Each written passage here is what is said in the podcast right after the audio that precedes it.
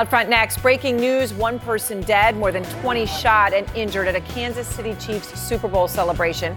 I'm going to speak to a father and his daughter who witnessed the shooting, father tackling the alleged gunman. Also breaking this hour, Russia's space nukes. The House Intelligence Committee chairman sounding the alarm on a quote serious national security threat. CNN now learning the U.S. has new information on Putin's nuclear capabilities. And this hour, we are following more breaking news out of Washington. The special counsel Jack Smith pressing the Supreme Court to deny Trump's total claims of immunity just hours before Trump's back in court for the New York hush money case. Let's go out front. And good evening. I'm Erin Burnett. Out front tonight, the breaking news a deadly mass shooting at the Kansas City Chiefs Super Bowl rally. According to police, 21 people were shot and injured. That includes children, and at least one person has died. Gunfire erupting at the end of the Chiefs' victory parade, where more than 1 million people had gathered. At least three people are now in custody and under investigation. In a moment, I'm going to speak to a father and daughter. They witnessed the shooting and sent us this video of the father. His name is Paul. You're going to meet him in a moment, tackling uh, what he says is one of the alleged gunmen. So you will hear exactly what they saw and did hear and the, the, video coming out of this event shows an absolutely chaotic scene. As I said, there were a million people there. And in this moment, you've got hundreds of people running for their lives. Nick Watt is out front live in Los Angeles to begin our coverage tonight. And Nick, police just wrapping up their press conference. Uh, what's the latest about what happened, who did it, and where they are?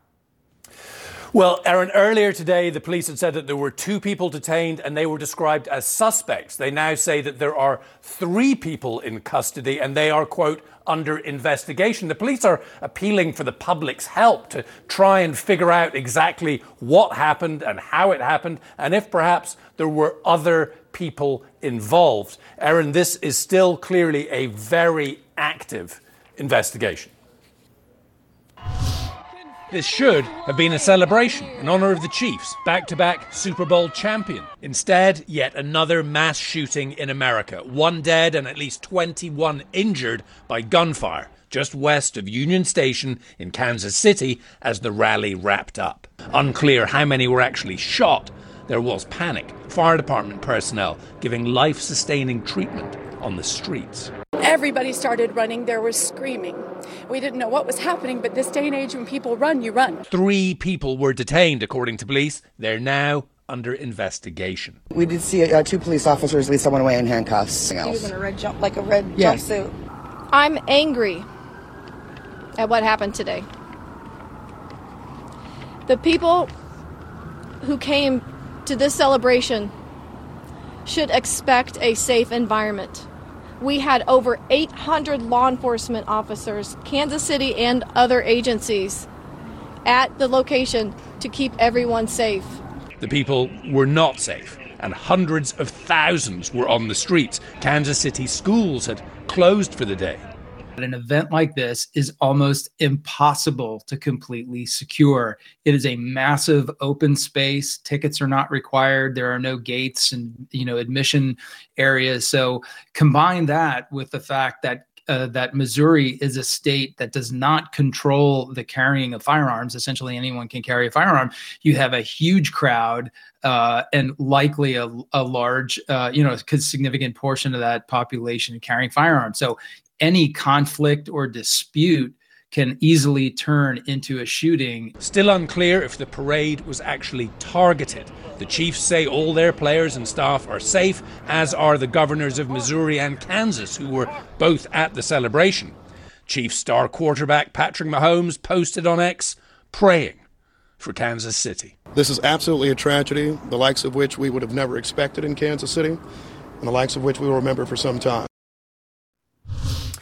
Now, the police chief who you just saw in that report, she was actually out on the street. She heard the gunshots and she described watching her officers and others, weapons drawn, running towards the danger. The police are also looking into another piece of video which appears to show Chiefs fans in that parade chasing and apprehending one of the suspects. The chief says they're not sure if that is one of the suspects, but they're looking into that right now to see if there are also heroes amongst the fans.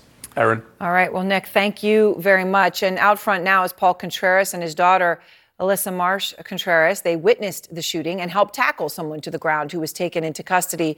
And Paul and, and Alyssa, thank you so much for being with us. Uh, what a terrifying day. Uh, Paul, you, you, were there, and, and there you, you shared video here uh, of the moment that you helped tackle this person. What can you tell us about what happened in that moment? Uh, I just heard somebody yelling to stop this guy, tackle him, and he was coming in the opposite direction. So I just, you don't think about it. It's just a reaction.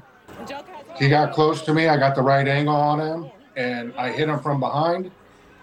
And when I hit him from behind, I either jarred the gun out of his hand or out of his sleeve.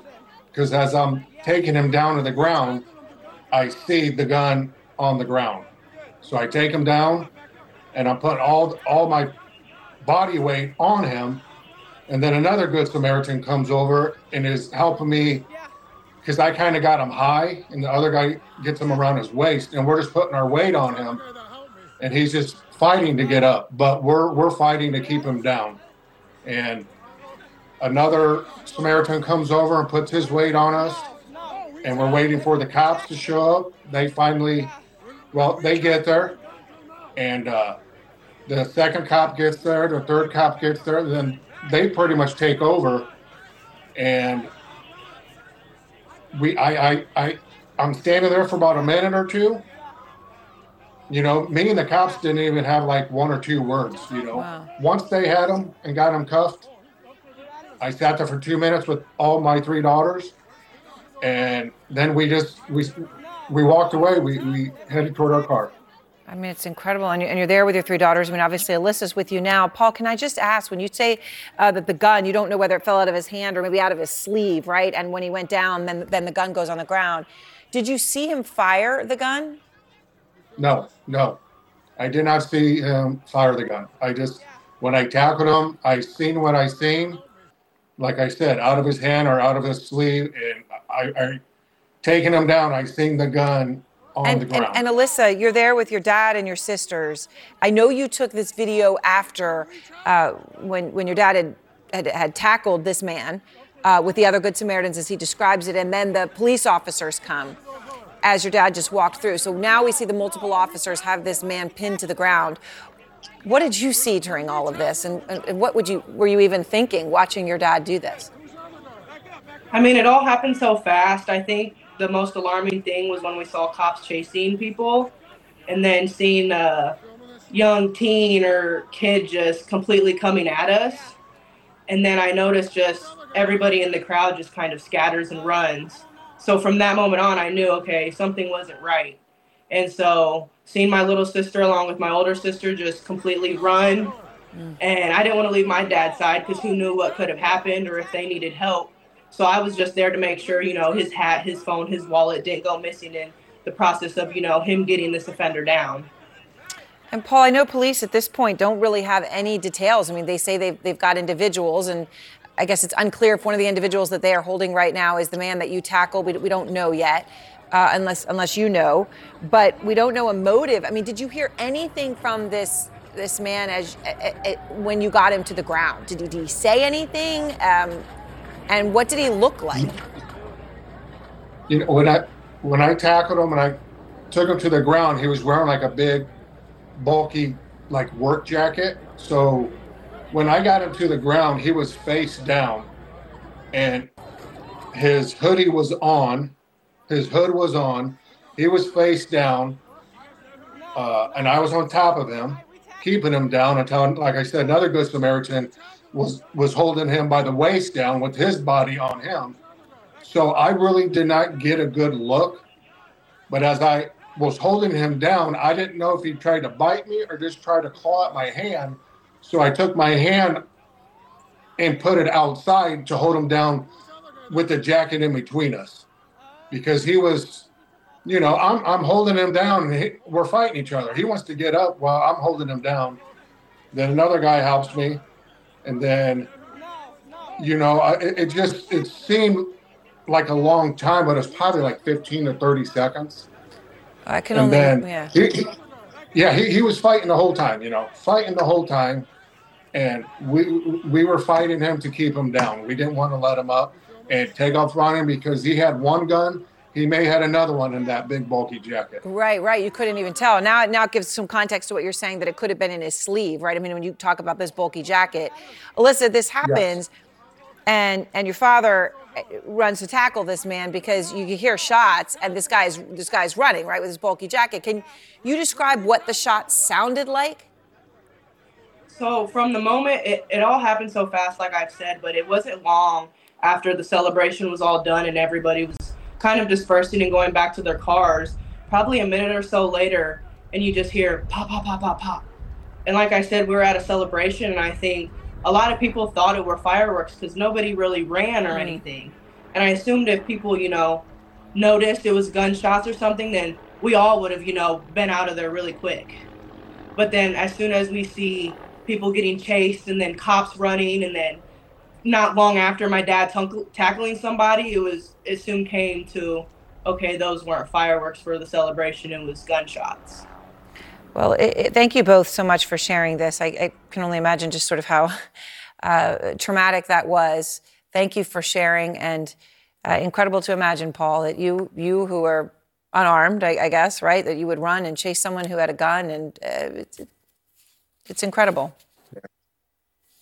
I, I, didn't know he had a gun until I tackled him, and, and that's when I seen it on the ground. Yeah. So I don't know. it was just a reaction. Well, thank goodness for people like you. Thank you both so very much. Thank you. Thank you. Chris Swecker's with me now, the former assistant director at the FBI's Criminal Investigation Division. So, Chris, uh, you know, you hear them talk about what happened, and, and Paul, you know, running at somebody. Uh, then when the gun comes out, you know, they're trying to hold this guy down until the police come. And we don't know if this is one of the individuals who's now currently being held. Um, uh, but, but, you hear this description 22 people wounded uh, from the shooting that happened. And as I said, three detained. What do you think happened here from the best you can tell? Yeah, well, first I, I saw that video. It's extraordinary uh, that this guy took him down and had, and had the presence of mind to, to, do that. I think that advances the investigation when you have somebody, you know, in fresh pursuit and catches somebody with a gun coming from a shooting. They'll be able to match the ballistics, and so he, this this guy's a true hero, and, the, and those that helped him. This, well, let's First thing, let's rule out terrorism. The FBI would be front and center if this was a, even suspected or any shred of evidence of a terrorist incident. So I think we can put that to the side. So this is, appears to be a criminal act, and there are three suspects in custody. This was a, a sort of a, a, spontaneous event, if you will. It sounds like you know, if they were planning something, it seems like, and they were trying to inflict mass casualties, they would have done it on the parade itself for maximum impact. So, you know, Kansas City, downtown, uh, million, uh, amongst a million people mingled in there are probably some pretty bad people, perhaps some gang members. And it sounds like this might have been a dispute, and every single shot that was fired because of the density of the crowd hit somebody. And that's why mm. we may have the, those casualties. I don't have inside information, right. but after 40 years, you get a little sense of things, and that's what it seems like here. Well, and and in terms of what happened again, there were a million people at the parade, and this was as it was ending, right? So, as you point out, we understand right. there were more than 800 law enforcement officers present, but obviously, from what Paul happened to Paul, right? You had Citizen Hero run in and apprehend uh, one of these individuals. What's your take, though, on what we understand the ratio to be here? That there were 800 law enforcement officers present at this uh, giant event. Well, you place 800 against a million in a dynamic, moving event like this. That that really they only had one or two days uh, or three days to plan. To plan it, right? Yeah. You know, it's not like the Super Bowl or the Olympics where you can spend months and years planning with all interagencies coming together. This was an impromptu type event, which is the highest risk type event. It's open, it's wide open. So yeah, I'm, I'm, you know, it's good that they had 800 officers out there, but that wasn't enough. I mean, and I'm not saying that it wouldn't happen if there were, you know, a cop every five feet. I think the type of people that do this have no respect for law enforcement, and it would happen anyway. It's just, you know, it's a difficult event to plan for And it, it, afterwards, I think a lot of information goes flying into different directions, and it doesn't go into the one place. Where, if you had a pre established command post, for example, an intelligence analyst sitting there waiting to yeah. grab the information, you, it, the, the fog of war and chaos does uh, reign in this type of situation. All right. Well, Chris, thank you very much. I appreciate it. Thank you. It's still incredible to think about Paul running towards and taking down somebody. Uh, you know, to think about what it would take in such a moment to make that choice. Up front next, the breaking news after the House Intelligence Chairman's cryptic warning about a national security threat. CNN is now learning that the U.S. has new intelligence on Russia and Putin's efforts to launch nukes in space. Also breaking, special counsel Jack Smith just responding to Trump's efforts to delay the federal election case. Now, this coming just hours before Trump is back in the courtroom, this time for the criminal hush money case in New York. And infighting inside the White House, there is new reporting this hour on their finger pointing over how the administration handled Biden's response to the investigation into his handling of classified documents. This podcast is supported by Sleep Number. Quality sleep is essential. That's why the Sleep Number Smart Bed is designed for your ever evolving sleep needs, so you can choose what's right for each of you whenever you like. Need a bed that's firmer or softer on either side? Helps you sleep at a comfortable temperature. Quiets their snores? Sleep Number does that. Only Sleep Number smart beds let you each choose your ideal comfort and support, your Sleep Number setting. Sleep Number smart beds learn how you sleep and provide personalized insights to help you sleep better. All Sleep Number smart beds feature cooling, pressure relieving comfort layers for soothing sleep throughout the night. Temperature balancing bedding is designed to move heat and moisture away when you're hot when you're cool, they hold their energy to help warm you. Sleep better together. JD Power ranks Sleep Number number 1 in customer satisfaction with mattresses purchased in-store. And now, save 50% on Sleep Number limited edition smart beds for a limited time. For JD Power 2023 award information, visit jdpower.com/awards. Only at Sleep Number stores or sleepnumber.com. I'm Dr. Sanjay Gupta, CNN's chief medical correspondent. This week on Chasing Life, I'm a health reporter and have been for 15 years. And even I feel overwhelmed by some of the things I read about the stuff we're eating. My colleague Meg Tirrell wanted to take a deep dive into something you've probably heard a lot about recently ultra processed foods. There is a lot to learn there, some fascinating stuff, and some of it is probably going to change the way you shop. Listen to Chasing Life, wherever you get your podcasts.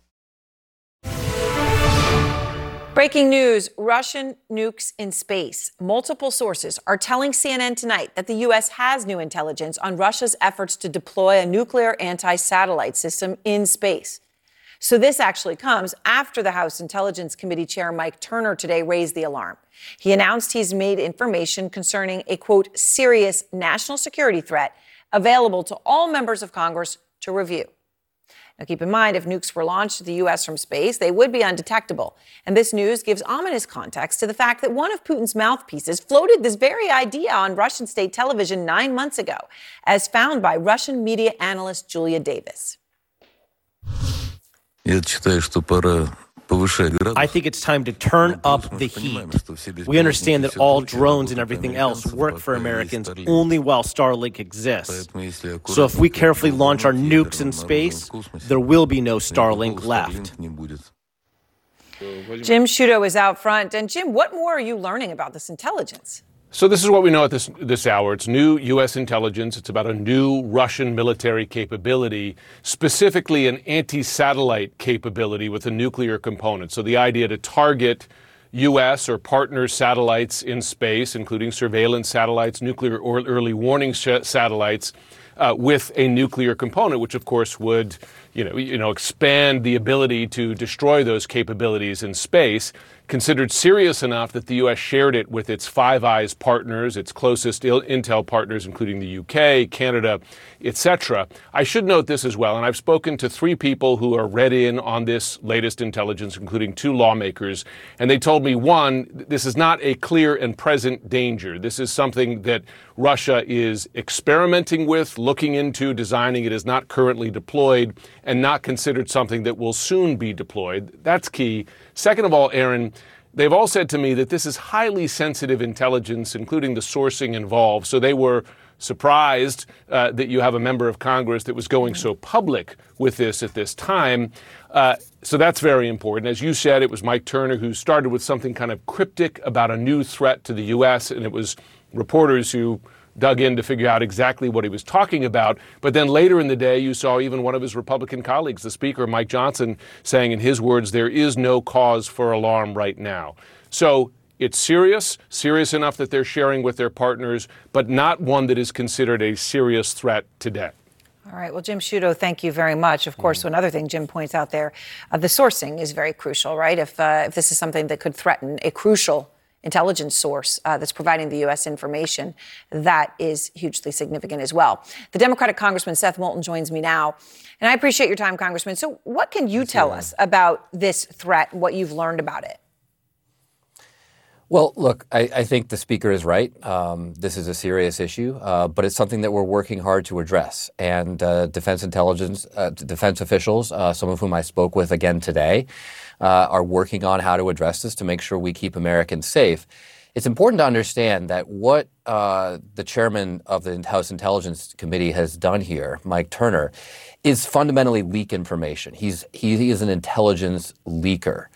Because what he did is he decided to take highly sensitive, compartmented intelligence. That means that even if you have a very, you know, like a top secret clearance or something, um, you only have access to the intelligence if you have a need to know. And he shared it with every member of Congress, people like Marjorie Taylor Greene, who, of course, we all know cannot be trusted to keep this secret. And indeed, it only took a few hours for the details of this weapon system to come out.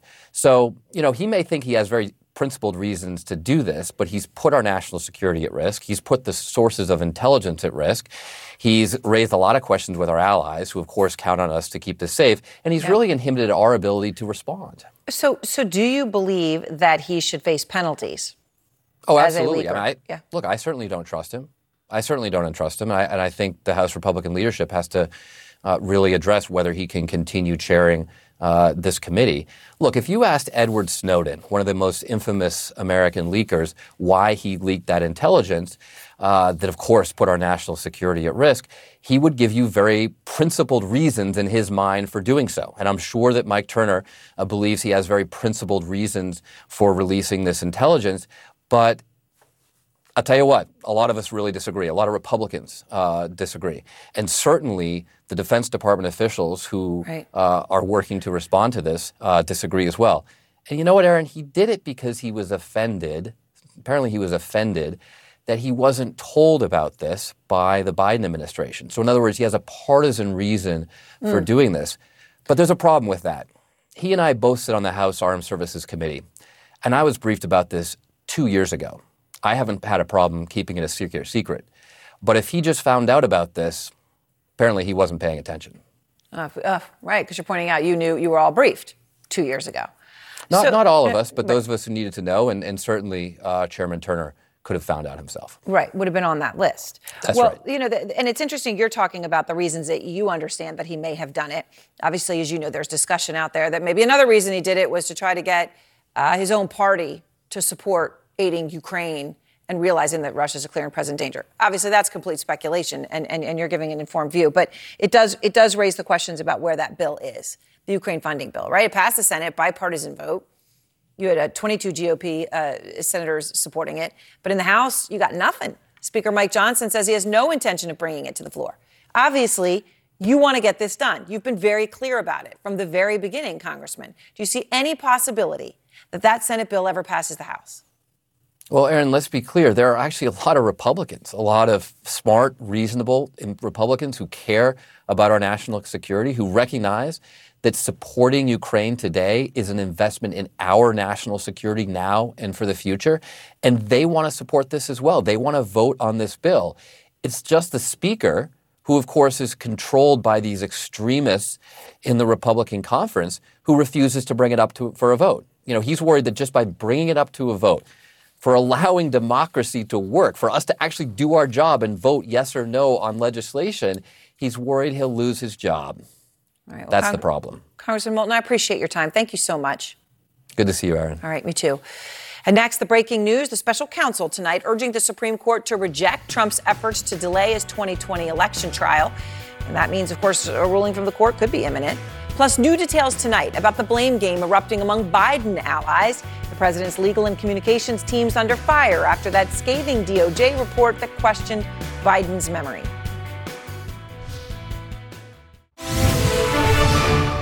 Breaking news Special Counsel Jack Smith pushing the Supreme Court to deny Donald Trump's immunity request.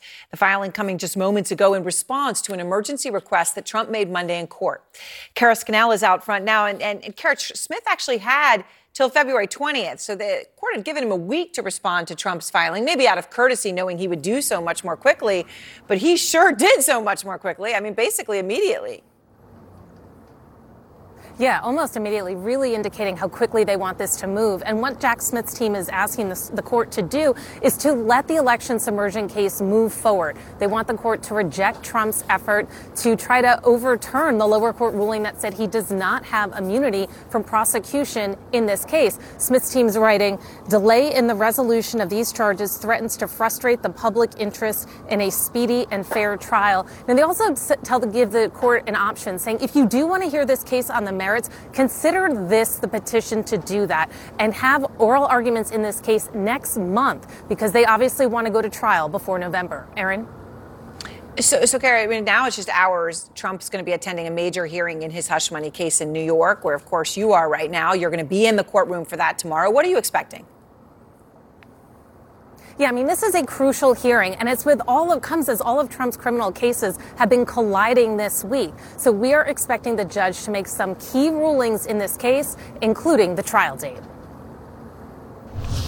We'll soon know if the first criminal charges against Donald Trump, the hush money case involving Stormy Daniels, will go to trial before the 2024 election. State felony charges filed last year in New York allege he falsified business records to cover up a hush money payment to adult film actress Stormy Daniels, trying to stop her from going public about an alleged affair just days before the 2016 presidential election. Under New York state law, it is a felony to falsify business records with intent to defraud and an intent to conceal another crime.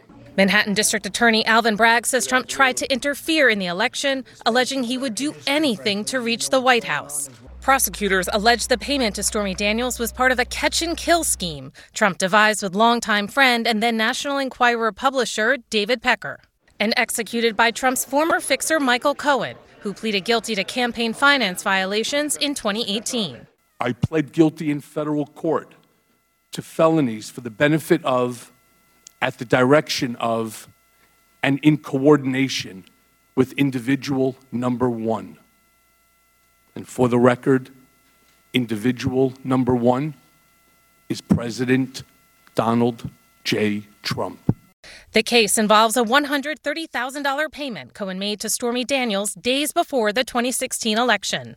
Did you know about the $130,000 payment to Stormy Daniels? No. Prosecutors allege Cohen and Trump then plotted the cover up in the Oval Office. Cohen issued a series of false invoices to the Trump organization saying it was for a legal retainer.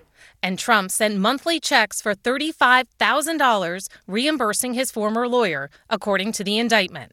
The trial is scheduled to begin next month. If convicted, Trump could face up to four years in a New York state prison. This was his first attempt to steal a presidential election based in uh, back in 2016 when he wanted to suppress information from coming out and hide it from the electorate and the voters. It's a lower level felony, but it's still a felony, and he could get prison time if convicted, but it is not mandatory.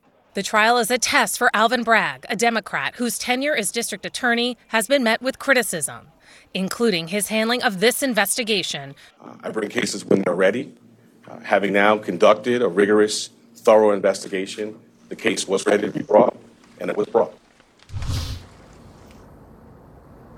Now, Trump is expected to be in court tomorrow when the judge will make the decision of whether this March 25th trial date sticks. And Trump has pleaded not guilty to the 34 counts of falsifying business records and has denied any affair with Stormy Daniels. Erin? All right, Kara, thank you very much. And now to our Battleground series looking at the effect of Trump's legal troubles. Out front now, John King at the Magic Walls, plural. Wowza. All right, John. Um, big moments in these legal cases are coming, and there is so much to keep track of here. I mean, sometimes you know you have to give like a long sentence so people understand exactly what case it is that you're talking about. But it's now all coming to a head.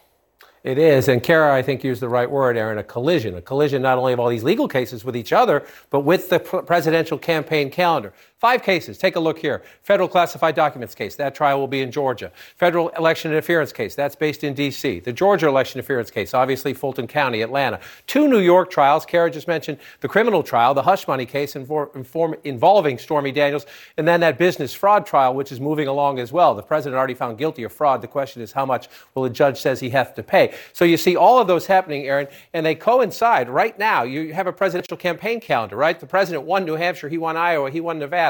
Uh, well, guess what? As he's trying to become the Republican nominee, and he's on a pretty good path to it right now. Look at all of this going bang. The president tonight, former president, a rally in South Carolina. As Kara noted, the New York hush money hearing tomorrow, probably get a trial date. There's also a Georgia hearing. Other defendants, not the former president, are trying to allege there's a conflict of interest between the DA and her lead prosecutor. They say there's a personal relationship. They want that case either thrown out or delayed in some way. That hearing tomorrow. Uh, a civil fraud ruling could come. How much does the president have to tra- pay? The Trump organization have to pay? That could come Friday. Jack Smith's deadline was Monday. He filed tonight. He's trying to move the Supreme Court along as quickly as possible on the question Does Donald Trump, because he was president at the time, have some blanket immunity? The special counsel moving that forward. And as we wait for all these legal developments, uh, 10 days from now, nine days from now, the South Carolina presidential primary, Erin, it's all coming boom. All coming to a head. All right, so hearings essentially every day. You got a day or two, well, yeah, maybe one or two days uh, here and there where you don't. And Trump's going in a lot of these courtrooms right? So he's going to be, uh, we anticipate, in a courtroom tomorrow. He's doing that by choice, but still going there and then going to rallies. So will there be answers anytime soon? Uh, maybe some answers about dates, maybe some answers about procedures. Will this go away anytime soon? In a word, no. And let's walk through some of that as you go through it. This is going to be with us for weeks and weeks and then likely months and months. And so let's just look up some dates to watch. Forgive me for turning my back. Uh, just in March, we do expect, unless something big happens tomorrow, that that New York felony criminal hush money trial will take place in March. Guess what? there are 30, count them, 30 Republican nominating contests playing out in that same month. So will the president be in the courtroom? Will he be going to Michigan and California and somewhere else or back and forth? There you have it. The classified documents case in Florida is supposed to start in May, that trial. We'll see if that sticks. There's efforts to delay it by the Trump team. But if it started in May, they think that'll be about a two month trial, Erin. Two months. May, that would be May and June. Guess what's in the middle of July? That's the Republican National Convention. And if you think that's it, oh, that's a lot, but that's it. Uh, no, there's even more. If you come up, let me again stretch this out for you. We are still waiting for when will the Georgia trial be? When will the U.S. January 6th case be? And we're waiting, of course, for the Supreme Court. Big ruling on presidential immunity. Again, the special counsel wants that as soon as possible. And the question some states have raised, Colorado particularly, should can you rule the president ineligible to be on the ballot because of January 6th? So you have all these trials, and you have some big questions for the Supreme Court. Again, all as the campaign plays out. Yeah, and those to be determined are, are, are perhaps the most important. Uh, yes. But yet, John, Trump has turned this so far into a political advantage, right? It has not hurt him. In fact, uh, when you get news of another indictment, it has helped him. So you've got 91 counts, and, uh, you know, it helped him 91 times, essentially. I mean, when you look at how voters see this, is there a way to actually ascertain how people really feel about how, how they'll vote if he is found guilty of anything? So let's take that in two slices one the here and now, and one a little bit looking forward. In the here and now, in the here and now, look, everyone knows, all the voters know as they go to the polls in Iowa, in New Hampshire, in Nevada, in South Carolina in 10 days, the president faces 91 charges in all when you lump these cases together. And yet, look at the Trump red. He won Iowa convincingly. He won New Hampshire convincingly. He won the Nevada caucuses convincingly. Why? Listen to these Trump voters in Iowa, in New Hampshire, in Nevada, in Virginia, in Iowa saying Donald Trump's being set up. No, I don't. I don't worry. I don't worry about those indictments. I don't think they're. I don't think they're fair. Um, I think Trump has been pushed into a corner. I think um, he's got he's got lots of targets on him, and I think he's doing a great job of deflecting every one of them. The person who is accused of something always has to prove their innocence when the job should be on the state or the federal government prove I'm guilty. That's where it should be. You know, in the in the in public opinion. He's been tried, tried, um, convicted, and executed. You know, It's been like a witch hunt from the time the man got in there. And, you know, you know, if he went in there and pardoned himself and then resigned and went home, it wouldn't bother me a bit.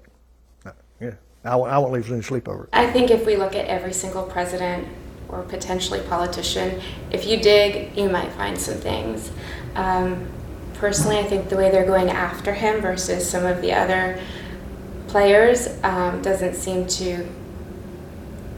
It, it just doesn't seem to be in balance, but that's my personal opinion. So you hear it there, Erin. Trump has persuaded his base, his voters, this is nothing. They're after me. They're out to get me, and when they get me, they'll come for you. But if you look into the polling, there are some deep warning signs for the former president. Look at this poll. This is our national poll. Uh, only 11% of Republicans believe he acted illegally, but 80% of Democrats do. 45% of independents do. Acted unethically? 40% of his own party, Republicans, think he was unethical. Democrats, they think it was illegal, so they don't call it unethical. A lot of independents think it was unethical. Half of Republicans say he did nothing wrong, but almost no Democrats or independents, tiny numbers. So this is what the Biden campaign will use as a character issue come general election, saying you cannot vote for this man. You think he acted illegally. You think he acted unethically. And so, Erin, one last point to bring up a number. These are the these are among Republican voters when you look at these numbers. This is the entrance poll going into the Iowa caucuses, the exit poll of the New Hampshire primary. People who voted in Republican contests, right?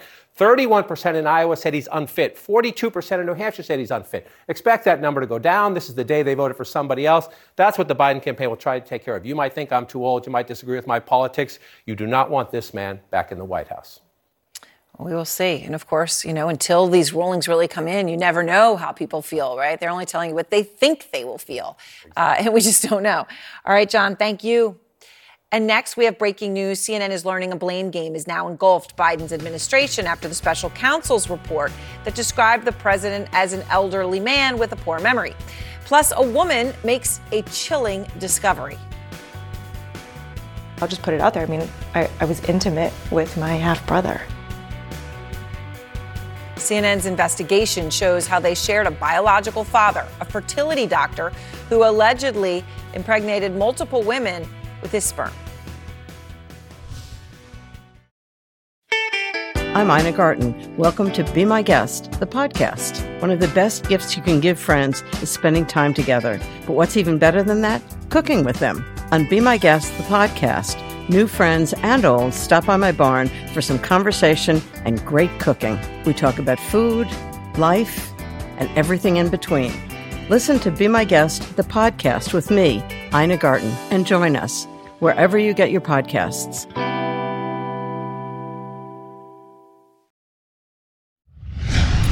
Tonight, blame game. CNN learning allies of President Biden are pointing fingers at the White House over how it handled the investigation into the president's handling of classified documents.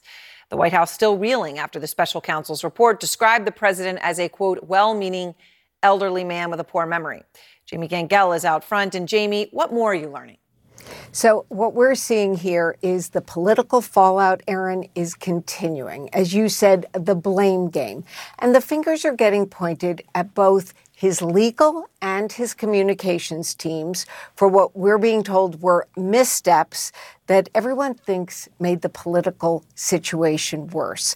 That even though, as you said, the special counsel declined to bring any charges, that the White House response was completely bungled politically. Wow. And it won't surprise you, Erin, that a source close to the Biden team pushed back on the criticism, saying, quote, after a hostile prosecutor investigated the president for 15 months, trying to find something to charge, the Biden legal team strategy ended with zero indictments and total exoneration. That is an unequivocal win, end quote. Nevertheless, Erin, the knives are out. It's it's so amazing though what you say, Jamie, is that uh, you know getting zero indictments should be a win, right? It should have been a win. It should have been a good day for the White House, and there were no charges filed. But then you know we were all sitting here, right? 7:30 Eastern. 15 minutes, the president's going to be coming out and, and speaking to reporters. No warning, and he comes out and he's angry, extremely angry, right. and there's been intense right. scrutiny us ever since. What are some of the specific things you and your team have uncovered about that? So, no question, the decision to have that press conference in that way with the reporters standing there was considered by, is considered by a lot of people to have been a disaster. On the legal side, look, the Biden team felt, and, and we reported on this, that from day one, their mission was to cooperate, cooperate with the National Archives, the FBI, and then the special counsel. Of course, in stark contrast to how former President Donald Trump handled his response to the classified documents case. But these are Biden allies who say the legal team may have over cooperated by allowing the interview to be recorded, allowing it to take place right when President Biden was also dealing with the aftermath of the October attack in Israel. Uh, hindsight is 2020, but this isn't over, Erin. There are concerns that report, those recordings, they're going to be released. There are real concerns about how it will read and sound. Yeah, absolutely. And as you point out, um, my understanding is right. Those interviews were depositions were the eighth and 9th of October, uh, so right. literally in the hours. So he, he would not have slept, and, and, and one can imagine, and he would have been completely distracted. Uh, that perhaps it was a mistake to do them on those days. We'll see when we see, read, and hear. All right, Jamie, thank you so much. Thank you. And next, one woman's horror story. I've slept with my half sibling, and I've gone to high school with three others. They all shared a biological father, but they didn't know it. Tonight, a shocking and horrible discovery. A woman discovers she dated her half brother. A shocking revelation coming after they both took DNA tests and discovered that they share a biological father. That man is the fertility doctor who donated sperm to their mothers in the 1980s and is now accused of using his sperm instead of anonymous donors without the consent of multiple patients over at least a decade. Kyung Lah is out front with this investigation. I mean, I'll just put it out there. I mean, I, I was intimate with my half brother. But you didn't know. We didn't know. Yeah. They couldn't have known. In the early 2000s, they were two teenagers growing up in Wallingford, Connecticut, a suburb like any other, where Victoria Hill met her high school boyfriend. This, I think, was junior year. Obviously, you're dating here. Yeah. What Victoria didn't know then. My husband and I tried for a while, and it wasn't working. What was the infertility world like back then? Back then, everything was, was kept quiet was kept not really secret secret, but it wasn't advertised. Her mother, Marilee Hill, turned to a New Haven, Connecticut fertility specialist, Dr. Burton Caldwell. She says Dr. Caldwell told her he would inseminate her using an anonymous medical student's sperm. Hill got pregnant. There's babe me. I kind of erased it in my mind that they weren't um, my husband's biological children. Until recently, when Victoria took a commercially available DNA test, curious about her health history. To her shock, she found half siblings she never knew existed. One of them reached out, revealing their biological father is Dr. Caldwell. When I opened it up, it basically just kind of put out there what you're seeing is some half siblings because we believe that the doctor that did your mother's fertility treatment might be our biological father. And I just, I just remember sitting there just being like,